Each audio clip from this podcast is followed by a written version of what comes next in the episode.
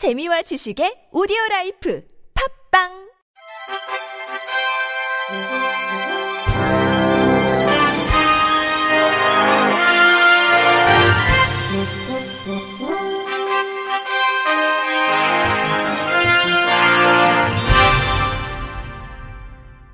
청취자 여러분 안녕하십니까? 6월 21일 월요일 KBIC 뉴스입니다.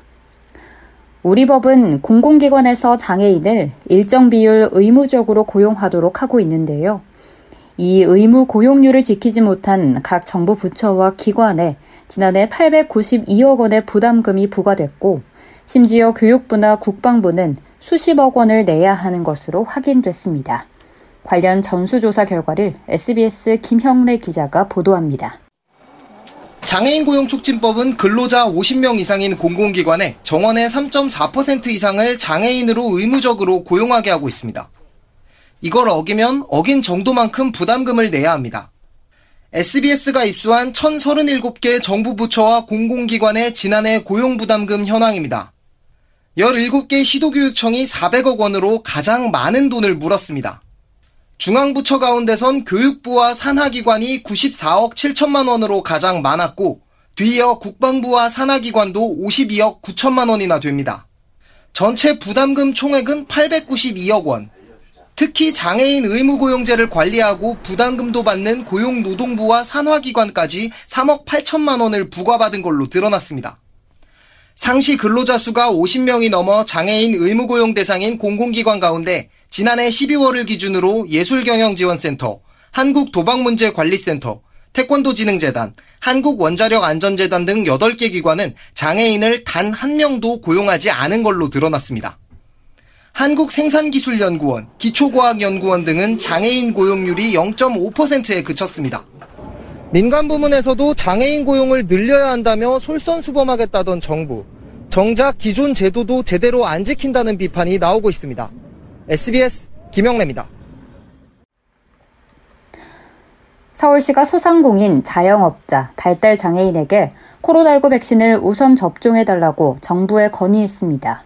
이창근 서울시 대변인은 지난 16일 오전 코로나19 정례 온라인 브리핑에서 지난 13일 정부의 소상공인, 자영업자, 다중이용시설 종사자, 필수 노동자는 백신을 우선 접종해줄 것을 건의했다고 밝혔습니다. 서울시에 따르면 현재 전국 소상공인 사업체 대표의 76.2%가 60세 미만으로 백신 접종 후순위인 상태이며 발달장애인은 복지관 휴관으로 돌봄에 어려움이 있는 상황입니다. 서울시는 이들에 대한 우선 접종으로 민생경제 회복을 앞당기는 효과를 낼 수 있을 것이라고 설명했습니다. 문화재청 국능유적본부 경복궁 관리소가 경복궁 촉각 그림 카드를 활용해 경복궁을 관람하는 시각장애인 맞춤형 문화탐방 체험 프로그램을 내일과 오늘 25일 두 차례 시범 운영합니다. 이번 행사는 지난달 실로암 시각장애인 복지회와 체결한 업무 협약의 하나로 회당 10명 내외의 서울시 거주 시각장애인을 대상으로 시범 운영됩니다.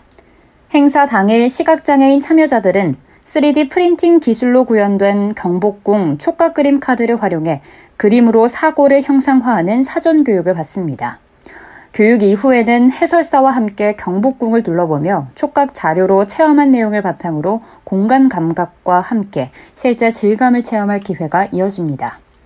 문화재청 국능유적본부 경복궁 관리소는 이번 시범 운영을 통해 사회적 배려 대상의 문화유적지 접근성을 높이고 궁궐이 장애인과 비장애인이 함께 누릴 수 있는 문화유산으로 한층 더 거듭나기를 기대한다고 전했습니다. 실로암 시각장애인 복지회가 오는 23일 오후 5시부터 서울 금천구에 위치한 효명 아트홀에서 개관을 축하하는 감사 음악회를 개최합니다. 복지회에 따르면 효명 아트홀은 시각장애인의 예술 활동을 지원하고 코로나19로 인한 문화적 어려움을 극복하기 위해 온 오프라인 공연이 가능한 공간으로 마련됐습니다. 이번 감사음악회에는 호산나 합창단, 효명 보이스, 조이풀 중창단 등 시각장애인과 비장애인으로 구성된 합창단과 관현 맹인 전통예술단 등이 공연을 선보일 예정입니다.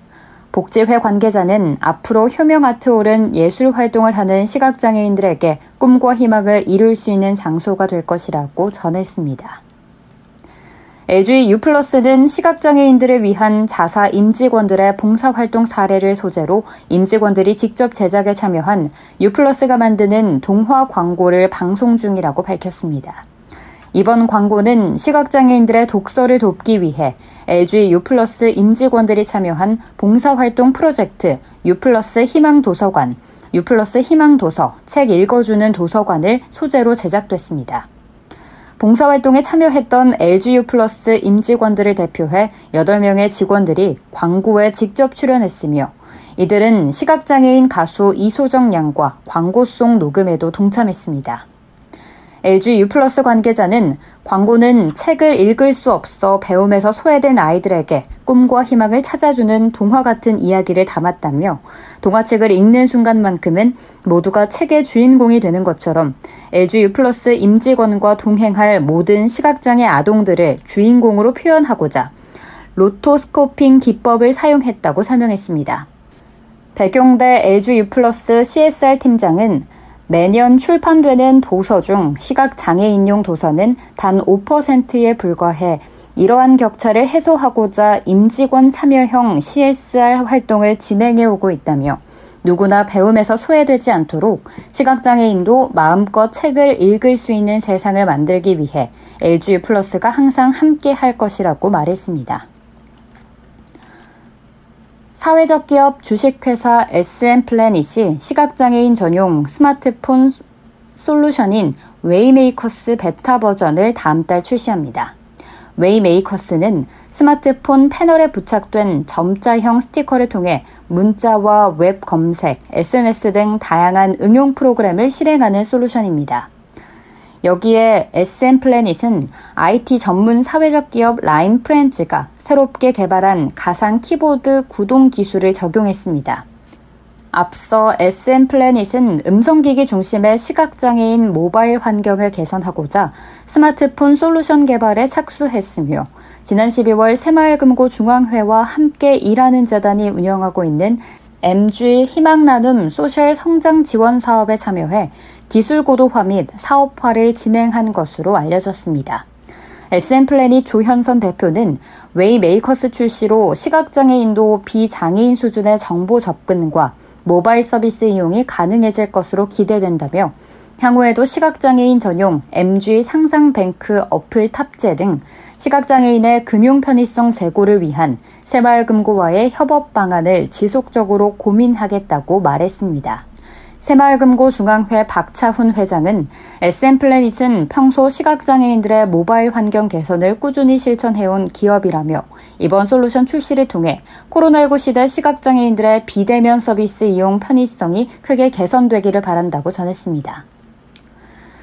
부산 북구가 2021 대한민국 독서대전 연중 프로그램의 일환으로 다음 달 1일부터 30일까지 한 달간 책사랑 마음 나눔 전국 시각장애인 독후감 경진대회를 개최합니다.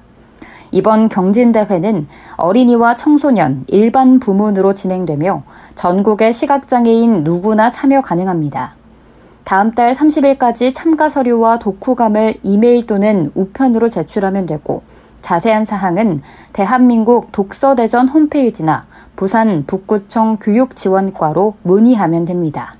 정명희 북구청장은 독서 소외계층인 시각장애인을 대상으로 전국 단위의 독후감 대회를 개최하여 지역과 계층을 뛰어넘는 독서 복지를 확산시키고 모두가 향유하는 2021 대한민국 독서대전을 만들어가겠다고 전했습니다. 끝으로 날씨입니다. 내일은 전국 내륙 곳곳에 온종일 소나기가 내리겠습니다. 이상으로 6월 21일 월요일 KBIC 뉴스를 마칩니다. 지금까지 제작의 류창동, 진행의 김예은이었습니다. 고맙습니다. KBIC